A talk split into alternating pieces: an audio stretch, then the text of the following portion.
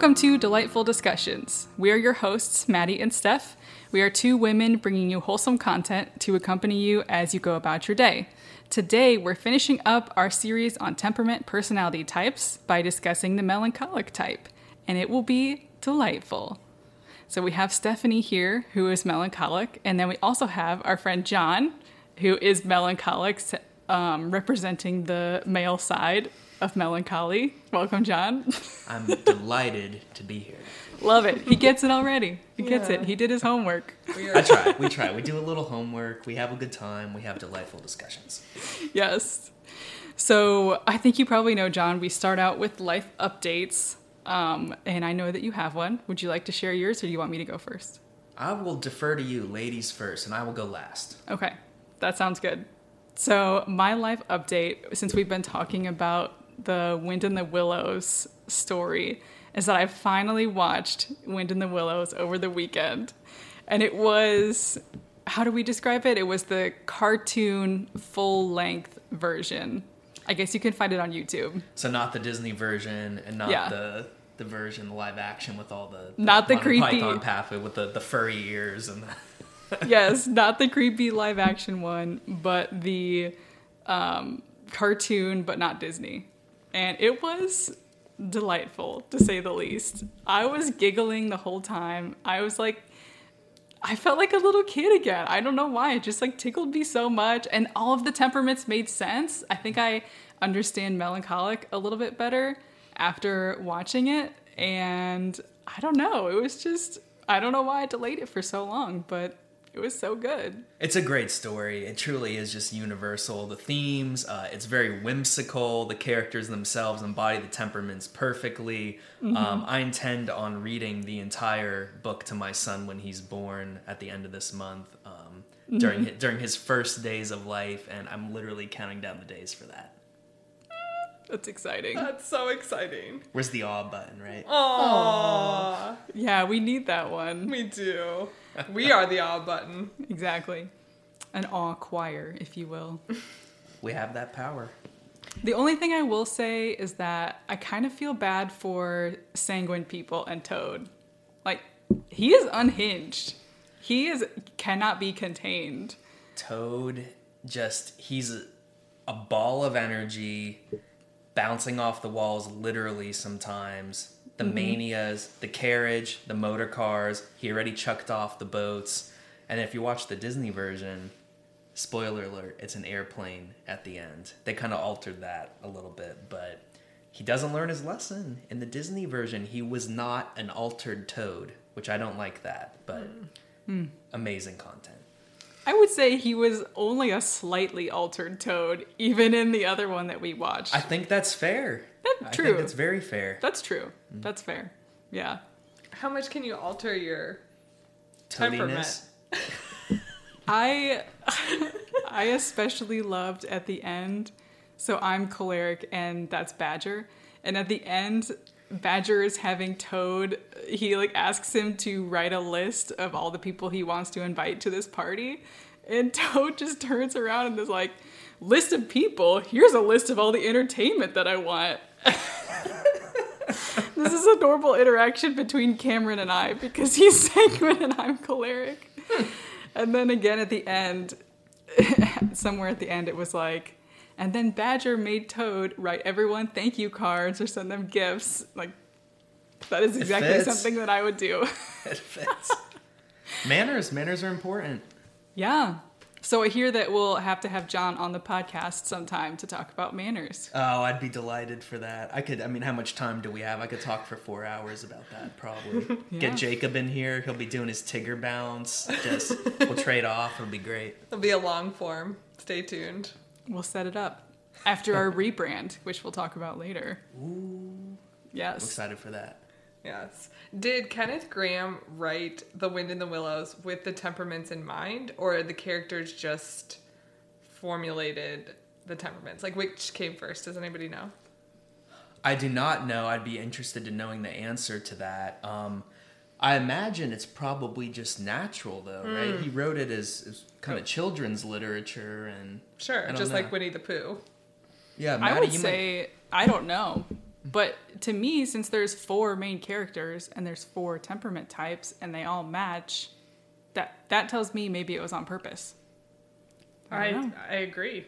I'm gonna ponder this orb heavily now. I gotta know the answer to this. This is why we need a podcast producer, Cameron, to be on the other side of the glass, the soundproof glass, looking things up for us and then typing us messages. He would be an amazing producer. He knows the internet so well. True. That is so true. His one of his greatest qualities is his ability to find literally any information on the internet. We need to make it happen. That's what he does for his job. He just finds information on the interwebs. I'm gonna stay on the lookout for that. Yeah. Yeah. Yeah. Cameron, if you're listening, think about it. Yeah. we cannot pay you anything. Put that out there. There are no health um, benefits. But you can put this on your resume. I will True. pay you in one hug per podcast that you did not ask episode. for. Yeah. And In true one. melancholic fashion. Any more than that is a conflict of interest. okay. John, what's your life update? Sounds great. My life update. I was walking with my one year old son last mm-hmm. Sunday evening. He was bopping along in his stroller at twilight, and he pointed up to the sky and identified the moon for the very first time. It kind of sounded like this. He, you can't see me pointing, but I'm pointing up, and he said, Moon, moon. And he did it for the next like three minutes or so. He kept just pointing up at the moon and saying moon. And it, it brought a little twinkle to my melancholic heart to, to just see him identify the moon uh, for the first time. Really made my night. Um, as a melancholic, you know, it's it's romantic. He he identified nature, and I saw him do that for the first time, and uh, it warmed my heart for sure.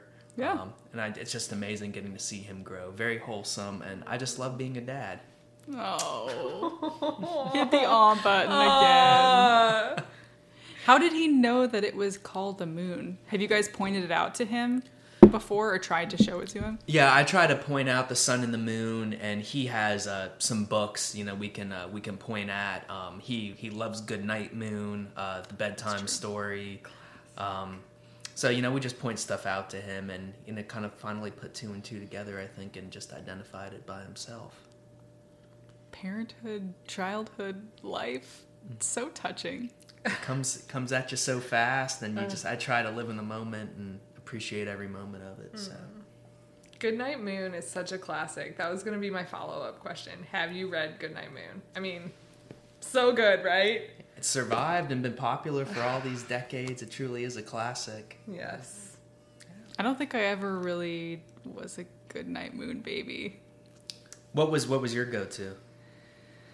Um, I the only book I can distinctly remember when- from when I was a kid, it was called Max the Minnow, Okay. and it was like a story about a fish, but the book had big googly eyes, so every time you would like um, turn the page, the googly eyes would be on a new fish or like some sort of undersea animal, and my I remember my mom telling me that I had memorized the entire book. I didn't know how to read yet, but I could mm. recite the whole thing because I made them read it to me so many times. Your mm. go to Max Yes. the Minnow. Yes. I'm a big fish guy. It sounds like a cool sounds like a mm-hmm. cool book. I'm gonna have to look that one up. Yeah. Max the Minnow. The only problem is it does not fit well on bookshelves because it has giant googly eyes.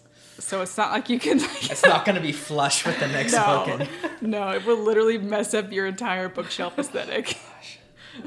I got it for someone for their baby shower one time, and I thought to myself, this is just gonna ruin your whole bookshelf, but it's worth it. More of a tableside book, Yes, if you will. more abstract. Sure. Mm-hmm. Maybe that's why it was never in your bookshelf. It was always on your nightstand. Conveniently. So true. So analytical of you as a yeah, melancholic. your folks can't put this on the bookshelf. We're just gonna leave it on the table. No wonder she wants to read it so much. Mm-hmm. I Yeah. can just see it. Yeah. Children's literature, though, classic. Just thinking about, you know, I think there's one like The Very Hungry Caterpillar or, Yeah. Eric Carle, right? yeah, The Giving Tree. That was like more, a little bit more advanced, but you know, Cameron was looking for hop on pop, pop on, hop on pop. Yeah, Hop on Pop. Yeah, The Dr. other day, Seuss. saw Dr. Seuss. We do uh, Um, Where the Wild Things Are with That's with a my good son one. sometimes. That's a good one. Yeah. Yeah. So many so choices. nostalgic. All right. So should we move on to melancholic Yes. description? Yes. Okay, I'm gonna do my basic spiel about the temperament types. If you want to know more information, go back to our sanguine episode, which I believe is episode three. Episode three was sanguine, and that's where we talked about the temperaments more in detail. But they were started back um, in olden days with a Greek physician named Hippocrates, and they're still used in psychology today. And there's four temperament types, and they're linked to the Myers Briggs personality types. So if you've ever done Myers Briggs, you get traditionally four numbers or four letters, and now I think they add an extra one on the end. But those four letters would represent the four temperament types, from my understanding. Um, the temperament quiz that we did was temperamentquiz.com. So go take the quiz, tell us, comment on our Instagram, tell us what your temperament is, tell your friends. It's just plain fun. So I am looking at this outline. I didn't change the name to melancholic, but I changed all the info. That's okay. I knew the spirit of what you were trying to convey. We're good. Same. Choleric misstep. anyway, so melancholics are our earth elements. So sanguine was air, phlegmatic was water, choleric was fire, and melancholic are earth. So they're heavy and deep and maybe difficult to penetrate, is what I've looked up. They can be sensitive in good and bad ways. They can be artistic, romantic, attentive to detail. Um, they tend to be more quiet or more introverted. And if you're a Seinfeld enjoyer, we like to say that they like to ponder the orb. And so true, Queen. I'll leave you to figure that out. Um, some of the good things about melancholics, they um, have perseverance, they can be very loyal and thoughtful, they have noble aspirations, they're very creative, which goes along with the artistic, romantic side, I would say. Um, they can be analytical, goal oriented, and self motivated. Some of the more challenging things for melancholics could be they maybe worry about the past or are very nostalgic in good or bad ways. Um, they could be perfectionist, a little self critical, along with that, pessimistic, high stress. Um, they can be possessive, reserved, or maybe dissatisfied with things more easily than some other people. So, for reference, our characters for melancholic would be Eeyore from Winnie the Pooh, um, Rat or Ratty from Wind in the Willows. I thought about George Bailey because that's one we've talked about before. I think George Bailey from what is that movie? It's a Wonderful Life. yes, it's a That's Wonderful a good Life. one. Yeah. I almost said Miracle on 34th Street? 34th Street, and then I was like, wait a second, that's Other old timey Christmas movie. yeah. Um, so George Bailey, or I also was looking on the internet for other character ideas, and it said the old man from Up. If you think about it, he's really sentimental. They have like the adventure book he has with his wife, and they have their paint handprints on the um, on their mailbox, and Right. yeah, he ponders. I thought that was a really cute one. It's a good one. Do you guys Sure. have any other characters that you know of? Steph? I I was thinking more of the I was looking at saints probably because there are some Catholic uh, undertones to the temperaments or there's a lot of tangent lines and I put down Padre Pio and Therese of Lisieux who is my girl. It's my girl. I don't know either of those But people. they, they kept But I love listing it. men and I was like, can we just talk about some women here? What about you? all, all for uh, equal representation in the temperaments. Um, one that I thought of, uh, another uh, literature character, Quentin Compson. Um, so the uh, if you read William Faulkner's novel, he's one of the protagonists in *The Sound and the Fury*, um, as well as Absalom. Absalom, he uh, embodies a lot of this really as well. I could talk a long time about that, but we are just, you know, I'll, I'm along for the ride for right now. So Yeah. When we looked at the um the characters from Wind in the Willows, is Ratty wearing he looks like he's wearing a karate uniform or something like that. Is that accurate or no? I, I do not remember that from the book at all, but I was sitting here with Stephanie. You were fixing us our refreshment, I think, mm-hmm. before we started recording, and we were talking about the two sets of woodland plush uh, cottage core mascots that I want to order for the two of you. And I too noticed that. I was like, I really like this first set, but why is Ratty wearing like a karate uniform? I mean, he writes poetry and he lives down by the river and goes out on his boat. He's not a black belt. I don't know what's going on here, but I still like this set better, I think. He's a black belt in pondering and analysis and introspection. This this is very true. I actually have a pretty good uh, passage where he describes his life that I think kind of uh, fits into that very nicely. Is Yeah. it right if I read it? I want to hear it. All right. So this is uh, the very first chapter of the book. So Ratty has just met Mole, um, otherwise known as Moley, for the first time. And Rat has taken it upon himself to take Mole under his wing and teach him the ways of the river, so to speak. Um, so Mole says to Rat, You must think me very rude, but all this is so new to me. So this is a river. He didn't know what a river was because he lives in a hole. He's a mole. The river, corrected the rat. And you really live by the river? What a jolly life! By it and with it and on it and in it, said the rat. It's brother and sister to me, and aunts and company, and food and drink, and naturally washing. It's my world, and I don't want any other. What it hasn't got is not worth having, and what it doesn't know is not worth knowing. Lord, the times we've had together, whether in winter or summer, spring or autumn, it's always got its fun and its excitements. When the floods are on in February, and my cellars and basement are brimming with drink that's no good to me, and the brown water runs by my best bedroom window, or again when it all drops away and shows patches of mud that smells like plum cake, and the rushes and weeds clog the channels, and I can potter about dry shod over most of the bed of it and find fresh food to eat, and things careless people have dropped out of the boats. And then Mole goes on to, to basically ask him, isn't isn't it dull? And he continues to, to speak to Mole basically in poetic rhyme about his home and how he very much uh, lives day to day and is very conscious about um, really seizing the moment and leaving uh, se- season to season, so to speak. And I just love that passage. Um, it kind of uh, shows Ratty's sensitivity, how he loves his life. Um, also, kind of his uh, romanticism and how he he lives his life. He's very in tune with the seasons and how the river contributes to the uh, each and every season to him, so to speak. Yeah, I love it. I will say, I don't know if this is where I'm not supposed to pick a favorite, but I think melancholics are my favorite.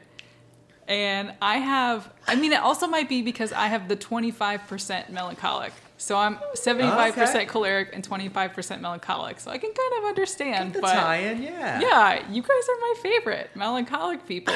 that's so flattering. That is so flattering, yes. Air high five. Yeah, air high five, g- clapping, like just so exciting. That's If I knew for fun. sure that I could select one of these Yeah. buttons and it would be the claps, I would do True, it. true, true.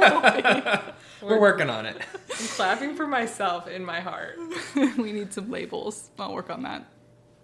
So, tell me what you guys love about being col- uh, melancholic, not choleric. Sorry. Yes. So one of the things that I found in researching melancholics, because I know myself, but sometimes it's hard for me to describe, is that we have what would be called, in air quotes, mood extremes. And in some ways, that could be seen as a negative. However, I see that as a positive. We have a strong sense of elation and energy, which can quickly be replaced by gloom if something negative happens. But we're kind of on this roller coaster of emotion. And again, I've always thought of that as a negative thing until somebody told me that was one of their favorite parts about me is mm-hmm. that I feel my emotions very strongly. My mother tells me that, which isn't my favorite because you know when your mom points out something about you, it's like, ugh. but you just feel your emotions really deeply and because we are analytical and we are deep thinkers, we think a lot about our feelings and our emotions. And sometimes I get upset with how analytical I am, and other times I think it's one of my greatest strengths because I'm continually thinking about things, pondering things, pondering people, situations. I think John and I both like to help people, um, and so that helps helps you to be a better person. You're kind of reading the room, you're reading different people, you're trying to um, interact in a way that is jovial and fun. And if you're analytical, you can pick up on those things. What do you think? Well said. Well said. um, it's definitely thoughtfulness for me, really. Um, we live in a society where just everything is so go, go, go.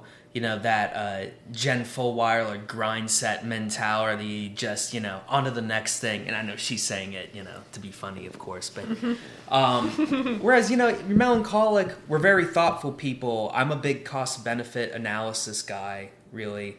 I like to sit and think about things. I joke with my wife sometimes, and I say the world's problems can be solved just mowing the lawn because you just you push your lawnmower around and you think about things. Mm-hmm. And I'm you know busting my back sometimes pulling weeds, but I don't mind it so much just because it gives me time to think about things, and I like to think. Um, yeah. Another one that stands out to me a little bit um, noble aspirations as well and i think that really just kind of ties into um, I, maybe my worldview i guess you could say or even my kind of career path. Um, i'm a, an attorney just you know for the listeners. So you know i'm, a, I'm an officer of our, our court system really. I believe in the justice system. I believe in the, the rule of law. Um, and i mean it translates down into you know what i think about you know music um, architecture really. Mm-hmm. Um, noble aspirations. You know, I want stuff to be beautiful. I want to bring joy to people's lives. I want the world around me to, to be beautiful and for others to to experience joy really. And the the noble aspirations and kind of thoughtfulness that they tie very closely to me. Um, really mm-hmm. about how I just think about things really. So yeah. I've been thinking about that this week actually because when we did the choleric episode, we talked about how I, as a choleric, do everything with a purpose. And I'm thinking about it more now. Maybe that's a more melancholic trait than a choleric trait. Do you guys feel like, since you're so analytical and thoughtful and thinking about things, that you try to have a purpose with everything you do? Or no? Um, I was thinking about that when you were talking about it as well. Mm-hmm. And I'm wondering if that's just something both temperaments co- could embody. Maybe. And I do, I just resonate so much with what John said. Like, I might not pull weeds or mow the lawn, but I could run at the same pace and just think and process and just do monotonous things because I'm I'm up here mm-hmm. in my head thinking about a thousand other different things, mm-hmm. not that my feet are touching the ground or that I'm outside or it's so interesting. Um, but I think to a certain extent, I do want purpose. I am purpose driven, and everything has to have a purpose. But I don't think it's. I I wonder about these perfectionistic tendencies because in some ways I see myself as a perfectionist, and in other ways I'm working on that. I think that can be worked on. Um, I will say it's hard to hear the pitfalls of being uh, a melancholic because probably because of my perfectionistic tendencies, but I accept them. I accept them. Sorry, I got a little off track with my question. So, yeah. I, I, I think the answer is definitely yes. Um, melancholic people tend to be very goal oriented. Mm-hmm. So if True. I'm assigned or, or set a task really, and I get the impression that it's more so just busy work really, um, that even doesn't allow me to, to think about stuff really. I mm-hmm. have a, a, hard time developing buy in over something like that. So if there's no yeah. purpose kind of for what I'm doing, Um, it's not that I'm not going to do it, but you know maybe I have to find alternative ways to kind of motivate myself to to get through it. Really, um, Sure. Yeah. Trick yourself, like we talked about. Yes. Yeah. But lucky for me, um, melancholics are creative, and I can just plug in some music and hopefully distract myself. And Yeah, we're also highly efficient and tend to be productive in our careers, and I could say that with quite certainty with John and myself. I have an observation that's coming to mind that has nothing to do with this question, but I would like to to say it it. before it leaves my head. I was talking to Cameron and I were having a discussion about something last night, and it was one of those discussions that you have for hours at a time, and you just. I, we've talked about before that Stephanie and I enjoy that. I we could those. pick something apart. And he said to me at one point, he was like, Well, I don't want to split hairs here. And I thought to myself, No, I do want to split hairs. Like, let's continue splitting hairs for the next hour because that's what I want to do. And I find that fun. And that is just, maybe that's the mel- melancholic side of me. And that's what Stephanie and I do a lot in our friendship. So I can see that being a very melancholic trait. see, that sounds amazing. Big, big hair. hairs. Yeah, big hair splitter. Um, I would. This is very nerdy. I don't, if I were to go to Please. I was I was finishing a Tolkien book a couple weeks ago, and I was looking through the appendixes, and they had a genealogy of uh, basically elven descent, and I was trying to explain it to my wife, and I'm just going like generation by generation, and after a little while, she very politely, "Can we just stop, please?" I don't know. And she's taking Snapchats of me and, you know, sending them to my sister, making fun of me and everything. And I, I, I, love the deep discussions. I love taking the deep dive down the rabbit hole. And I, I'm jealous mm-hmm. of your time that you got to spend with your husband doing that yesterday. It sounds amazing. Yeah. The only thing that suffered was the, you know, number of hours of sleep received afterwards, but I Sure. enjoyed it. No. We'll sleep when we're dead. So it's Sure. right. yeah. which we will talk about. Uh, I know we will get there. But as somebody who's single and in the dating world, that has become one of the things on my list of looking for in, in people that I enjoy deep conversation and it just it has to exist in my life. Like if I'm dating somebody and I think they're incapable of deep conversation or we don't get into deep conversation fast enough or I don't see us like having deep conversation about things, it gets real dicey real fast. Sure. Really dicey really fast. Yeah, Sorry. absolutely. I mean, like looks and everything fade with time if you don't have, you know, some sort of, for a melancholic Yes. least, intellectual Yes. foundation. Be able to talk to somebody. It's it gets it gets old, quite frankly. So Yes. Sure. We have to have that intellectual deep deep we have to go deep. You heard it here first. Yes. Or I need Jacob Tigger hopping to just, you know, bring excitement to my life. And That's true. I don't know if Sanguines that are would work for you, fascinating. but Sa- sanguines are fascinating to me because they are just happy all the time. I'm married to a sanguine, so can confirm. We're both married to sanguines. Let's go. And Sydney, who is less dom- she's phlegmatic and melancholic. Her less dominant is melancholic. Is also Married to a courting sanguine. and going to be married to a sanguine. Some would say she's spoken for. some Do may people still use old timey terms like that? And Oh, Jacob definitely said that one time.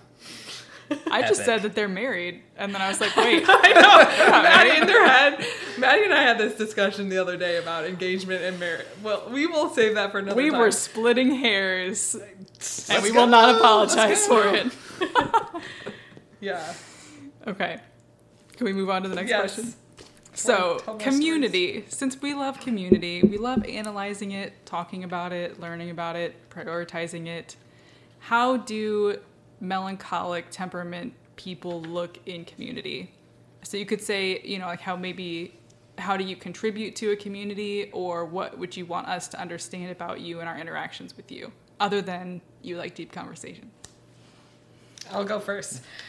We like words of affirmation. And I can't say this universally because obviously there is crossover with the love languages, and we would have to, you know, look into each melancholic's personality. However, I think with the perfectionistic tendencies that I was saying that I don't have, um, they it blends well into having someone affirm us. And so I think that is an important trait um, for myself personally. We are good friends and we make for good parents. Um, we're loyal. We're very loyal. Uh, so loyal, we are loyal friends that consistently meet or exceed expectations of the people that we care about because we are analyzing and deeply connected to people. If we have deep conversation with you, we're like, okay, well, we're bonded now. So yes, I mean, I'm going to, you know, put myself, stick my neck out for you. Just, I get very loyal, very attached, very fast. Mm-hmm. Um, I don't know if you experienced that, Maddie, but it's like once you know we were friends, I was like, okay, yeah, like I am friends with this person, you know, and I just I form bonds. They might not, I might not have like a huge circle, but the bonds that I have, I feel like are very strong because I am a loyal friend, and I will even, you know, go out of my way to stay in contact with people. Um, maybe not like as our, our society doesn't lend itself to that as well as it used to, and but I think it's a, an important point about community, um, and we also put a lot of pressure on ourselves. So, from a perfectionistic mm. standpoint. But I'm getting ahead of myself. I'm going to let John answer. Sure? Yes. Okay, awesome. uh, contributing to community, um, uh, pondering the orb essentially um, is how I like to contribute um, organizations I'm a part of or even charities. Um, so mu- much of I mean just anything we do now is just bam bam bam bam bam. It's important to actually take the time for thoughtfulness and patience and to really think things through. Um, you know, in my former career, I worked uh, in public service up in Washington D.C., and so much of everything you do up there is just dominated by the news cycle. And one of the reasons I ultimately didn't enjoy that job as much as uh, a lot of other people did really is just be because of that really there wasn't time for patience or thinking things through for unintended consequences really mm-hmm. and that really ties into um, as a melancholic how i like to maybe be treated by others or you know see others you know interact with me really. Mm-hmm. um, having patience and sensitivity to that that you know maybe we're not always the the quickest to shoot from the hip to solve a problem really. But you know if you give us the time to really sit down and try to work through a problem or work towards a solution to to whatever you're working on it's much appreciated really. Um, that I think that patience and sensitivity is also important in the sense that um, because melancholics take time to work through things really sometimes that might come off as like aloofness or uh, even um, how can i say this um, uh, reserved maybe you're you're just being reserved and you know you might look like you're being aloof because of that so maybe just kind of emotional understanding well no you know i very much care what i'm working on but I just have a different way of, you know, addressing problem solving or critical thinking or, you know, working on my project, so to speak. Yeah. Mm-hmm. You want more time to think about it, sleep on it, ponder it before you answer. Exactly. I mean, there's so many times just around the house, you know, my wife will ask me, you know, how can we work on this? How can I do this? and I'll say, you know, just uh, ask me on Monday, and it's like Friday, and then I'll push the lawn around for an afternoon, and you know, actually think about it. But mm-hmm. you know, I just I'm not good always at, at giving an answer right away, and there's pros and cons to that, of course, too, because sometimes you know you need to be able to take decisive action and I don't want to say I view that as a character flaw of mine, but something I try to be aware of. Really, sometimes you have to make a quick decision. Uh, you know, if the house is on fire, you're not always going to just go and oh, okay, well, is this structural beam going to hold up the longest compared to this one? No, like you got to get your kid and your wife and get the heck out of there. The dog too. I guess we'll we'll spare his life as well, but uh, absolutely, it's the pros and cons of, of, of all of it, really. Sure, that's when you maybe go to your phlegmatic friends like Sydney who are good under pressure. Sydney, save us. sure. Yes. What do I do, Sydney? Help me. well, I, I just couldn't agree more that the we take time to think about things. I take a long time to think about things that I want to buy And sometimes I do feel like it's a character flaw when I can't respond quickly, but then I also see it as a positive because maybe I don't say things I regret as much. Not that I've never said things I don't regret, but I really I'm not as quick on the jump because I want to be well thought out and some people are just really quick-witted and it's just different. Mm-hmm. What are you smiling? Your baby, um, what was the word? What's the word that you don't like that melancholics are? Perfectionistic? Yes. Hmm. That sounds like you're that sounds like describing being perfectionist. You want your answer to be very well thought out. You want it to represent exactly what you think and what you believe and you want it to have the right words and sound correct. Yes. See, that's so interesting because reading through kind of our, our temperament descriptions, and I saw a perfectionist on there, and I was like, well, that's nuts. I'm such a like glass half empty kind of guy. I'm a little pessimistic, really. But then hearing you describe it that way really hits the the nail on the head. I don't ever want to be misquoted or my. Uh, um, you know, intent for something I'm trying to communicate to be misconstrued, really. So I, I think Yeah. you're spot on about that. Sure. Yeah. Can I add one thing to that? Absolutely. So, sometimes when you are analytical and you want to think through things, you have trouble getting to the start of things because you want it to be perfect. And so you just analyze it to death and then you struggle to get it started because it's not perfect. Perfect. Yeah. That's uh, yeah. I'll piggyback on that. That's that's spot on. Um, there's times where pondering the orb becomes a problem almost, and it's and it's situations like that um, where you start to think about things almost to the point of being neurotic about it. And sometimes you just have to come to a decision. Okay, break stuff into stages to, uh, and some that's probably something a choleric would be very good at. You know, taking action. Um, whereas, you know, there's times where I am almost paralyzed by not being able to make a decision or indecision. Um, and I think that's why Quentin Compson is such a good literature comp for this, really. Um, You know, he's the only member of his family, really, in Faulkner's writing who's really kind of keen on and uh, figuring out, you know, why is my family screwed up? What did we do to to get to this point? How do I solve it really? But he's neurotic about it and he can't come to a conclusion about it. And so his solution at the end of the day is to just check out and he ends up committing suicide. It's very, very sad. But I mean, he embodies kind of the um, negative traits of melancholic people uh, in the context of literature very well. Sure.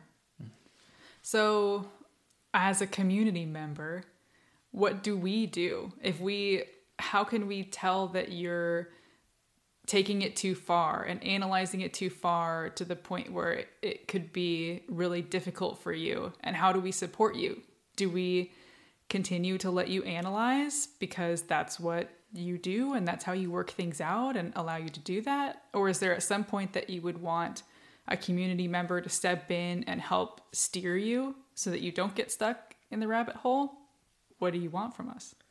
Yeah, I can just speak about myself personally, but uh, I'm a big deadlines guy. Really, um, I don't like to be micromanaged really at work, um, and as long as the work gets done, my bosses tend to be to be fine with that. But um, I had one boss who start getting closer to the deadline, and if there hadn't been any communication back to him, he would come and he was very good, very uh, emotionally intelligent about this stuff. And hey, you know, hey, let's just sit down and talk about how you're working through this really. And you know, I wouldn't be surprised if he knew about all these personality types and kind of just was able to pick up that this is how I worked and kind of maybe being able to see, okay, he might need to be helped along a little bit really here. Um, Yeah, shout out, shout out to my boss.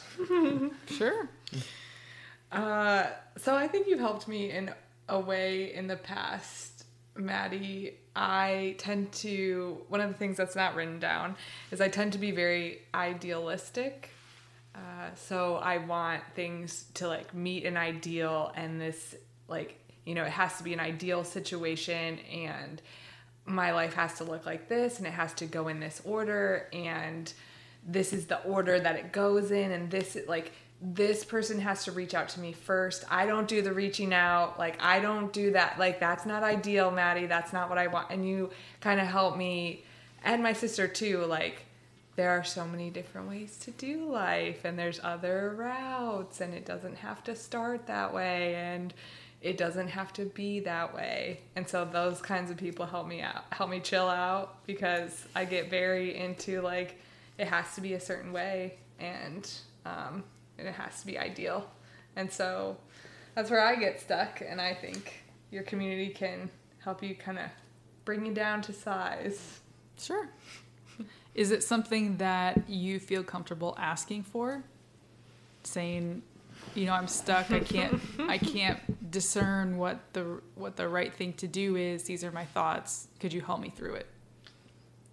That's one thing um, I've tried to be cognizant about um, over the past year so, really since the, the birth of my my son. I'm sure we're going to talk about how um, how melancholics grieve and kind of maybe work through things privately, but um, in the sense that I've been trying to become more aware of okay, don't just keep things bottled up all the time and work through it in your own way. You know, start to realize when you need to actually ask for help. I don't want to say I'm I'm perfect at it, but uh, I'm a lot better than I used to be. Sure. Yeah. Yeah, I think for me, it looks like, you know, I like to present all the things that I've been analyzing and all my bullet points and all the things I've thought through and how I've thought through them. And then it does, as long as you're willing to listen to the way that I've thought it through, and then you can come in with your own comments of like, could you maybe think of it this way? Then I'm I'm good with the help.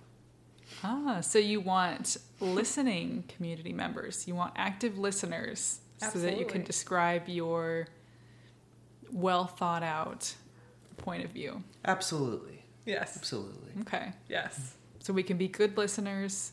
We can be prepared to help steer you if you ask for it and not overstep. And I would say, as a community member, that I think for us, we can come to our melancholic friends and ask for help solving a complicated problem. When we maybe don't have the tools to work through what we're really feeling about it, what's really happening, what's the pros and the cons, and, and work through all of those details to solve a complicated issue. I would say that's something you take to a, a melancholic person. Mm-hmm. Mm-hmm. Would you agree? I would love that. I think so. Mm-hmm. Sure. I love helping people solve problems and thinking about ways to help. Yeah. You guys are maybe good at being not devil's advocate, but seeing multiple points of view. Yes, I, I'd say that's that's mm-hmm. pretty accurate. Mm-hmm. Sure. Yes. All right. Now the big question. How do you grieve and experience joy as melancholic people? Well, ladies first. Okay, okay. Well, I'm actually probably going to steal a quote from John because I, hot take here, think of all the temperaments, I did think of this question, so a little bias. We grieve the best.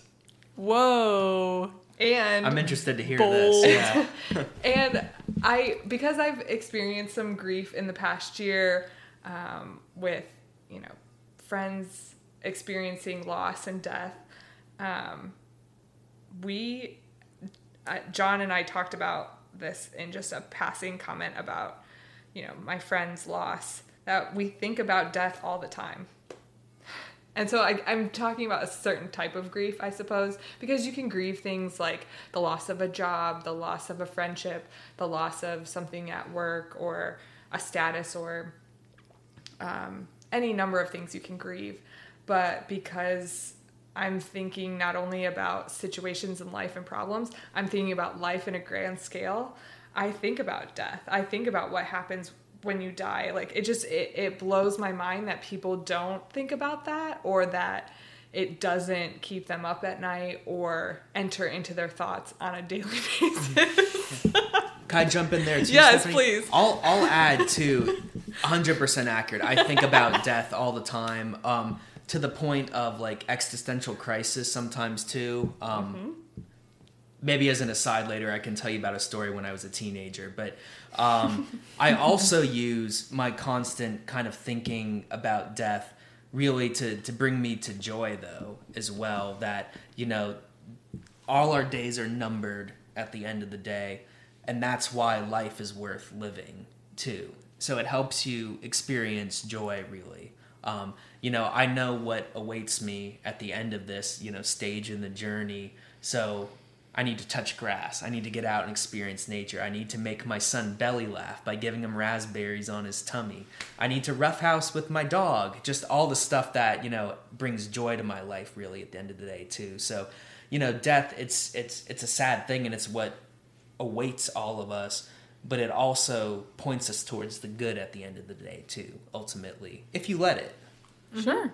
Yeah, I agree that it, it because we feel deeply and we're deeply sensitive and sensitive to the needs of others and their feelings. It is like the pendulum of joy and death because we are of the Christian faith that the Catholic faith that we know that this is not the end of earthly life is one thing, but there is eternal life, and we believe that that it does point to the joy of of life as well. Sure. I'm realizing as you guys are saying this that you are two of the most spiritual people that I know. So maybe that's a melancholic tendency to be more be more thoughtful about spiritual life and what do I believe and how do I practice it and how do my actions and thoughts reflect that better than some of us. Yeah, I think people. it can certainly fall under, um, you know, maybe thoughtfulness. Mm-hmm. Um, you know, since you do think about things so much, um, uh, Mm-hmm. noble aspirations. Really, you know, we're not just organic matter walking around the earth. Well, I mean, we are, Mm-hmm. but you know, is there is there more to this really? And maybe melancholic people, you know, kind of have a way of having those discussions with themselves or others. Really, so I can certainly see that. Sure. Yes. Mm-hmm. I could sum it up in that we think about death, but that's my personal take on it. I'm like, what happens? What happens? And why do people why do people die? How do people die? You know, I just I think it's really interesting and this life is just so fragile. Um, so I think it definitely points to a higher power or needing to understand it in a way that you can think about and comprehend and understand. Sure.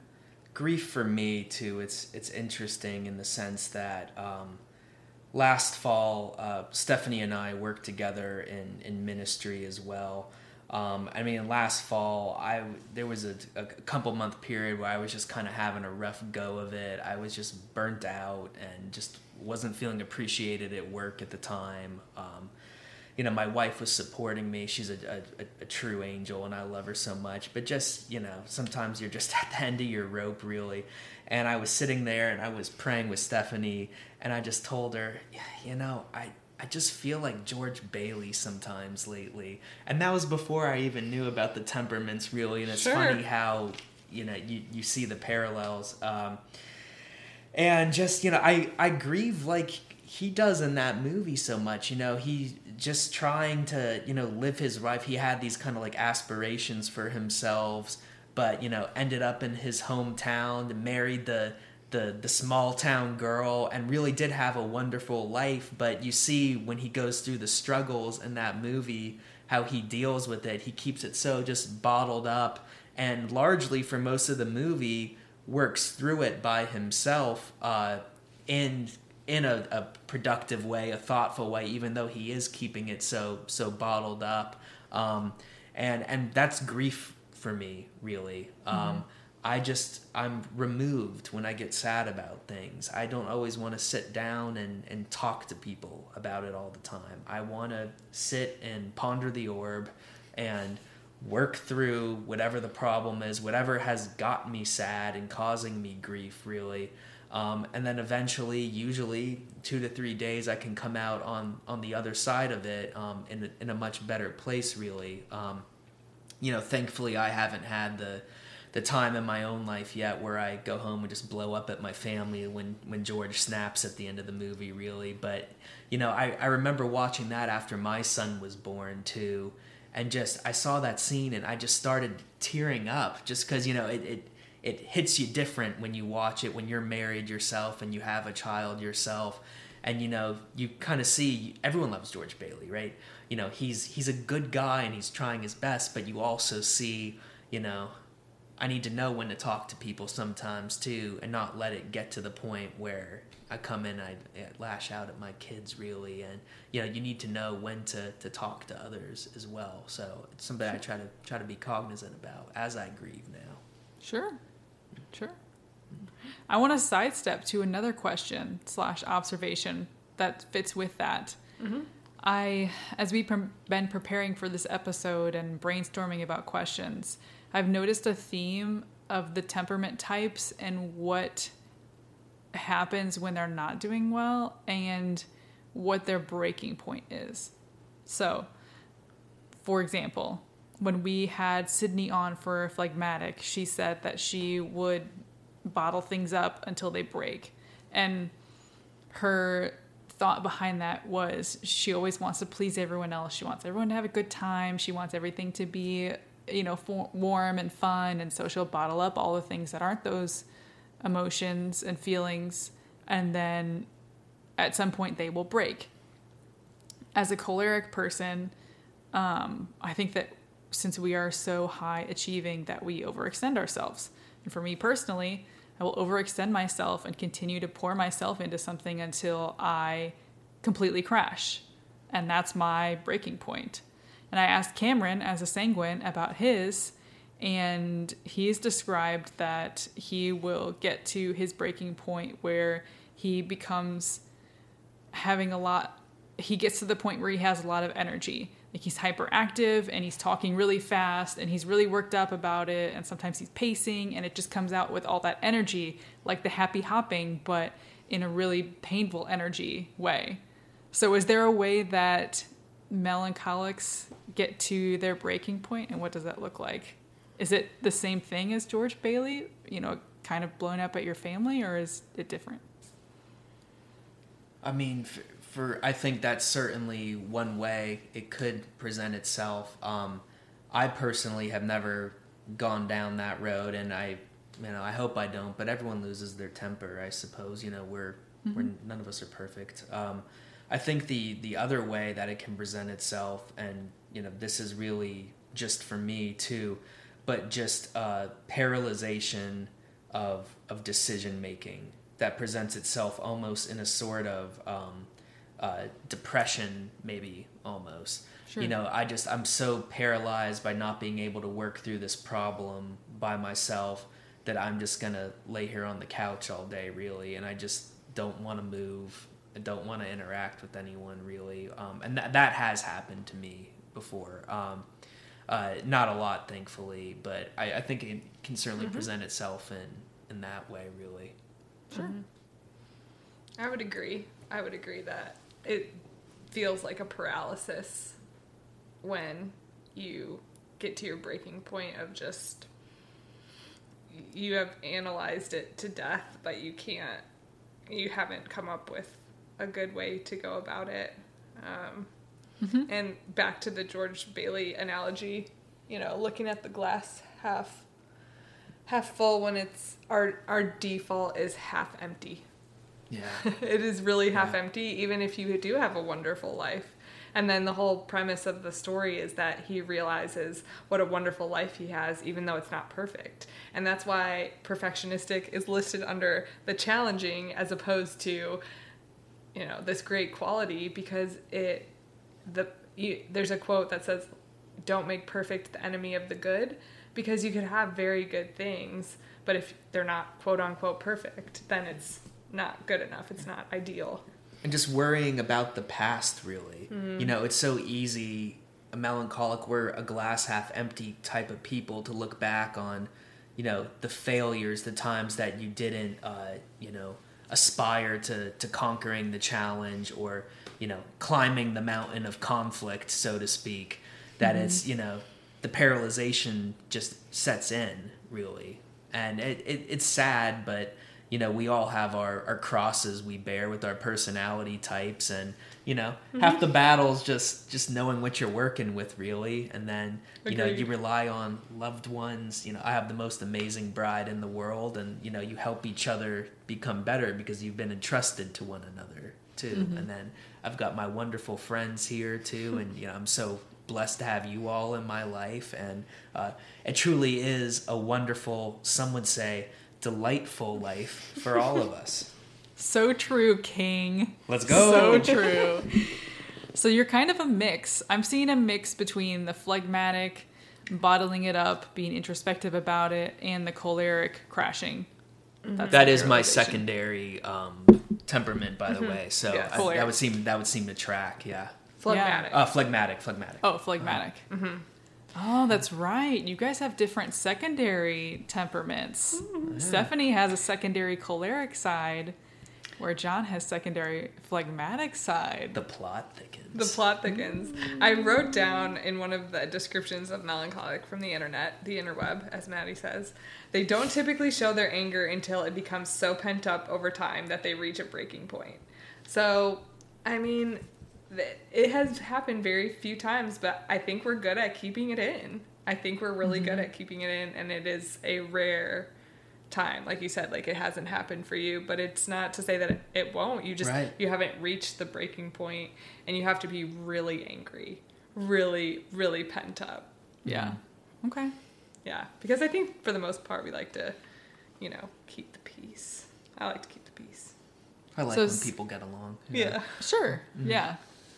So steering back to our other question, towards the end of It's a Wonderful Life, George Bailey has a little bit of overwhelming joy. I mean, he's yelling, he's what, like running through the streets. Yeah. He's jumping, he like runs in the house and picks up his kids and hugs them and Mary, Mary. Like, he he goes to it. Is oh, that Zuzu? yeah, Zuzu. Yeah, Zuzu, exactly. Zuzu. Yeah, you could probably do a great George Bailey. We'd love to Merry. Christmas. Yeah.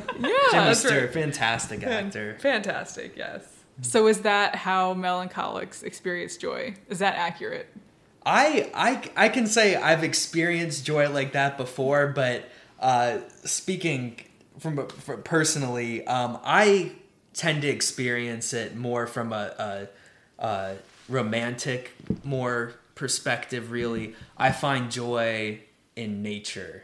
You know, going out and watching my son point at the moon and ID the moon, hearing uh, an orchestra perform live, and how music directs me towards the beautiful and the true really. And maybe that's because i'm i'm thinking about noble aspirations. That's what the sheet says i think.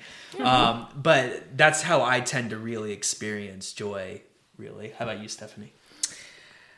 Well, I would agree that beauty is important, and I experience joy when I'm with my friends. I mean, that's not, I don't know if that's a melancholic trait. I'm just going to say it because, you know, there's something about Cameron and Jacob's joy that is just their energy. I just like I enjoy observing it. I just I enjoy and uh, when they like egg you on to sing karaoke even though you've like never sang karaoke and then they're all cheering for you and dancing and like doing videos and it's just it's just fun when someone's like that was incredible and you know it's probably linked to achievement and things of that nature but- sometimes i'm with them and i'm just like i don't know what's going on but i just have a huge smile on my face i, don't know what's going on but i just can't stop smiling and- yes. Or like just existing in this house sometimes with you and Cameron. Has jokes constantly, just constant humor. It's like I'm just I just got a new haircut and I'm just goofy. And like and it's like what? Because it's Tuesday? Like Yeah, I Cameron don't- is just the silliest goose on the loose sometimes. Yes. in Yes. the best way possible. Yeah, I and Jacob just when I first met Jacob, I just couldn't stop laughing. He's just so funny to me. I don't even know because he's ridiculous. Like he, it, I, Jacob and I could not be more different in some ways because he's musical, he's stylish, he's, you know, he's fu- he's funny, he's outgoing, he has thousands of friends, you know, and yet I just find him comical. So, um, so that's how. But I would say that I feel joy very intensely. Like it's something I seek. It's something I enjoy. I like sitting in joy, being joyful. I like winning. I like you know. That's probably yeah. Um, but So it sounds like you enjoy ex- enjoy enjoy experiencing joy and feeling it rather than expressing it so much. You have the the kind of heartwarming joy where you feel warm and fuzzy inside and you might be smiling and, and you know enjoying yourself and enjoying the situation but you're not maybe as active about it as some of the other temperament types Yeah, I mean, I, I- you know, I'm a I like sports. You know, most of us do. Um, and I'm a fan of the Tampa Bay Buccaneers. They're my NFL franchise. You know, arguably the worst professional football franchise next to the Detroit Lions. And the Bucs have won two Super Bowls during my lifetime.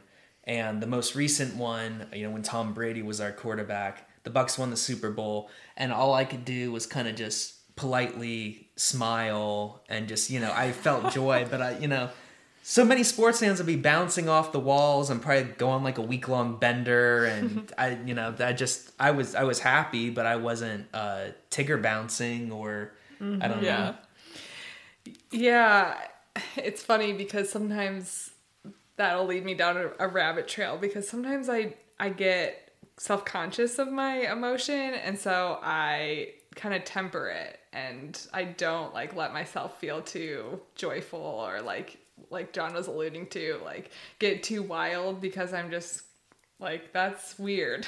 don't be weird. well said don't be weird yeah but it's not to say that like you know many different people can make me laugh and you know maddie makes me laugh john makes me laugh rachel makes me laugh sydney makes me laugh um i it's not just sanguines. They're just fascinating to me because they're different than i am. But um sure.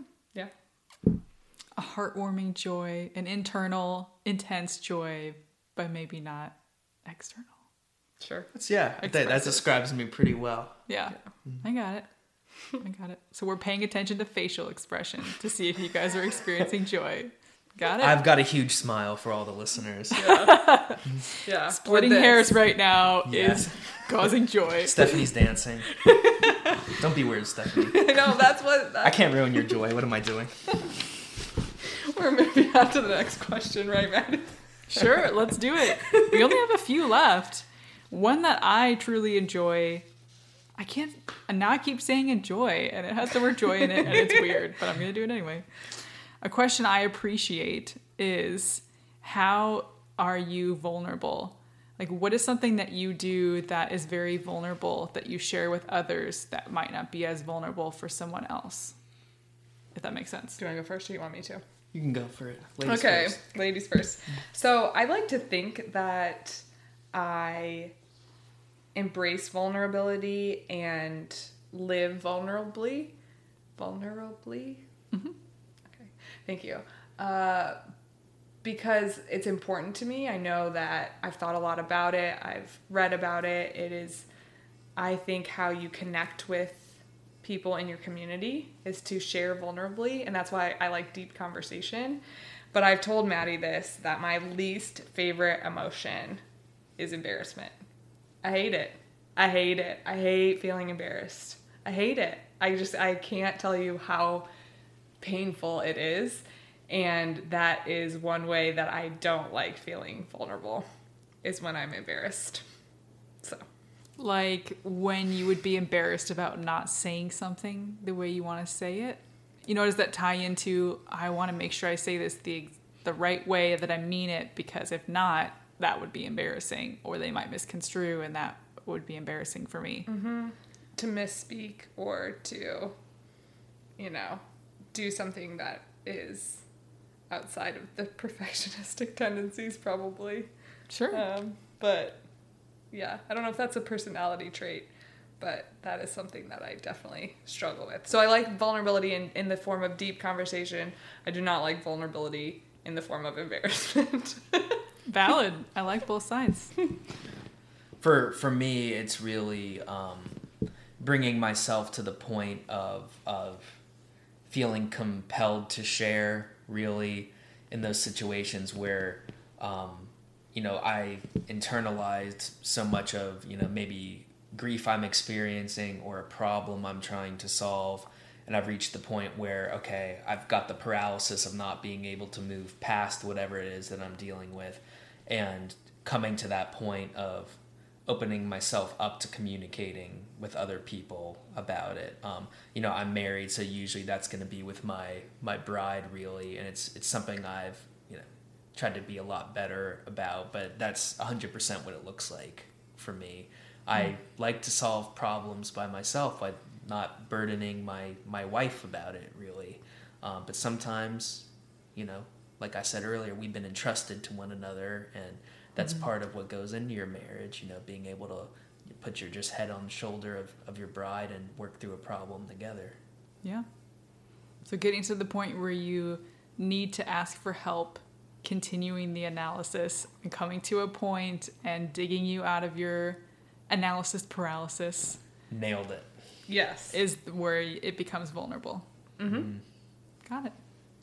Sure. Okay. You should get paid to do this professionally. I just like regurgitate all the just like I'm sitting here eating crayons, just spitting all this out of you, and you and you synthesize it very well. Thank you. It's part of her appreciate that. professional background, but she is very quite good at it. Very good. True, it is part of my professional um, training, but And you just look so calm doing it too. Mhm. You're sitting there. And Yes. Yeah. if Fantastic. anyone can't tell, I'm smiling a lot too because I love splitting hairs. We this podcast is about splitting hairs. The melancholic temperament, it is apparent. Yeah. so we have one last question, um, and then maybe any other thoughts that came up. But for our other melancholic listeners out there that are, you know are not maybe not as educated about this or not as introspective, even though they would be by default as melancholic people. Anyway, for our other melancholic listeners and friends, what advice would you give them? I'll go first. I alluded to this in the beginning. For my fellow melancholic friends out there, your emotion is a gift. Pause for effect. And sensitivity in an ever increasingly desensitized world is needed.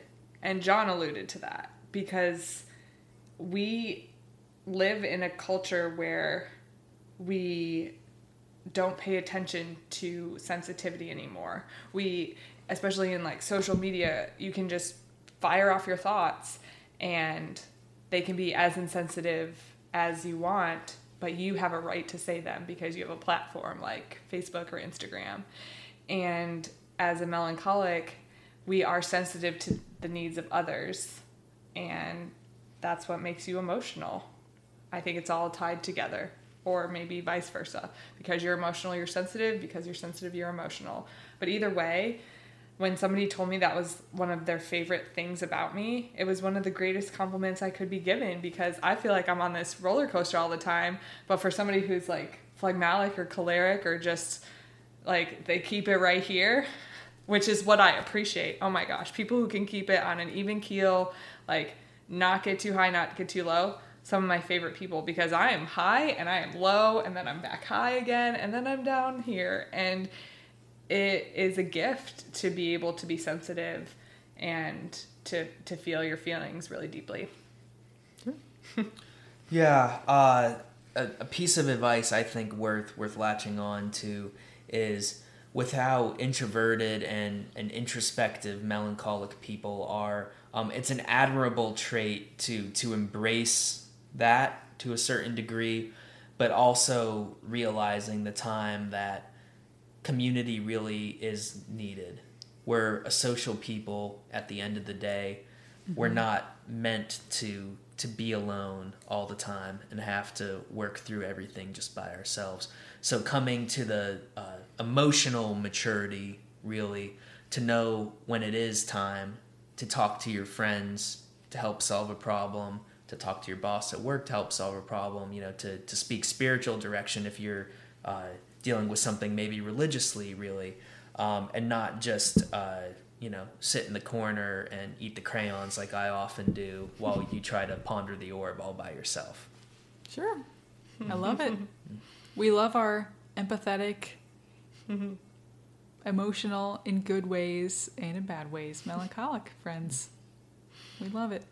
It's kind of you to say because it truly is a, a roller coaster sometimes. And Sure. Yeah, definitely. And you know, I I resonate with what John said because you know Maddie gives me advice like keep employing this person for help, and it's it's hard for us because we are so in our heads of solving this own problem, our own problems, and getting it done and ach- achieving and checking things off the list and being task oriented that it is difficult to to do um, Sure. in a work setting. But um, yeah, we, I'm happy that you appreciate melancholic tendencies because you know I think sometimes when you you hear, oh yeah, you're Eeyore, like great. I don't want to be know. I don't want to be Eeyore, but that's one of Pooh's best friends. It's true. It's Sure. The loyal friend. Sure. He still gets invited to everything. They keep him around. That's right. He has worth. yeah, and he's adorable. He has His tail. His tail. He's Yeah. cozy. He has a bow. He's he is very cozy. Yeah. I, I do like all the analogies that we've drawn today, though. I'll, I will say that. Yeah. Any other closing thoughts? Um, I'm gonna be a little sanguine for a second, and I was told that I had to sit pretty still on the couch so we would have good audio. So I'm just gonna. okay, I'm I love it. I love it. Just got to put your touch on it. well, I think that this was really good insight into our melancholic friends. And as we continue this podcast, we will continue to learn more things and keep bringing up the temperaments. And maybe we'll do a yearly revisit like, what have we learned about this temperament over the past year? Because now that we've even started it over four episodes, I think both of us or all of us in our friend group have been noticing it more, like understanding each other a little bit better and understanding what each other needs and can contribute to a community. Which brings me to my next point. We discussed, or I mentioned, the rebranding at the beginning of this episode. So, Stephanie and I are very excited. Um, of course, this is our first podcast that we have ever hosted, and we're still figuring it out. And we love that journey of figuring it out. And we feel very passionate that we feel very passionate about community and having a close knit group of friends and family and people you can rely on, people you interact with. And it's something that we have both prioritized. And so we're going to spend the foreseeable future on this podcast diving into how a community works, how you can build a community, how you strengthen your community, what have we learned, what is still hard for us, everything you can think of, so that we can help everybody else, people are, that are our listeners, um, figure it out too and make their own communities. Anything to add, Stephanie? Yes, no, this was a lot of fun. And if you enjoy our podcast, we just want to continue to go deeper into community life and share what we have learned and are continuing to learn about community and create a, a more focused um, approach to to what we speak about for our audience, which is you, the listener. Yeah. Um, so It really spoke to my melancholic heart though when you said we were like analyzing the temperaments over the year because literally I could think about it all the time. Pretty on brand. Pretty on brand, Maddie. Yeah. Yes. So we'll be taking a short break to regroup and do some studies and pondering and you know, organize all of our thoughts and then we're going to hit you with all of our community experiences and knowledge. And it's going to be delightful.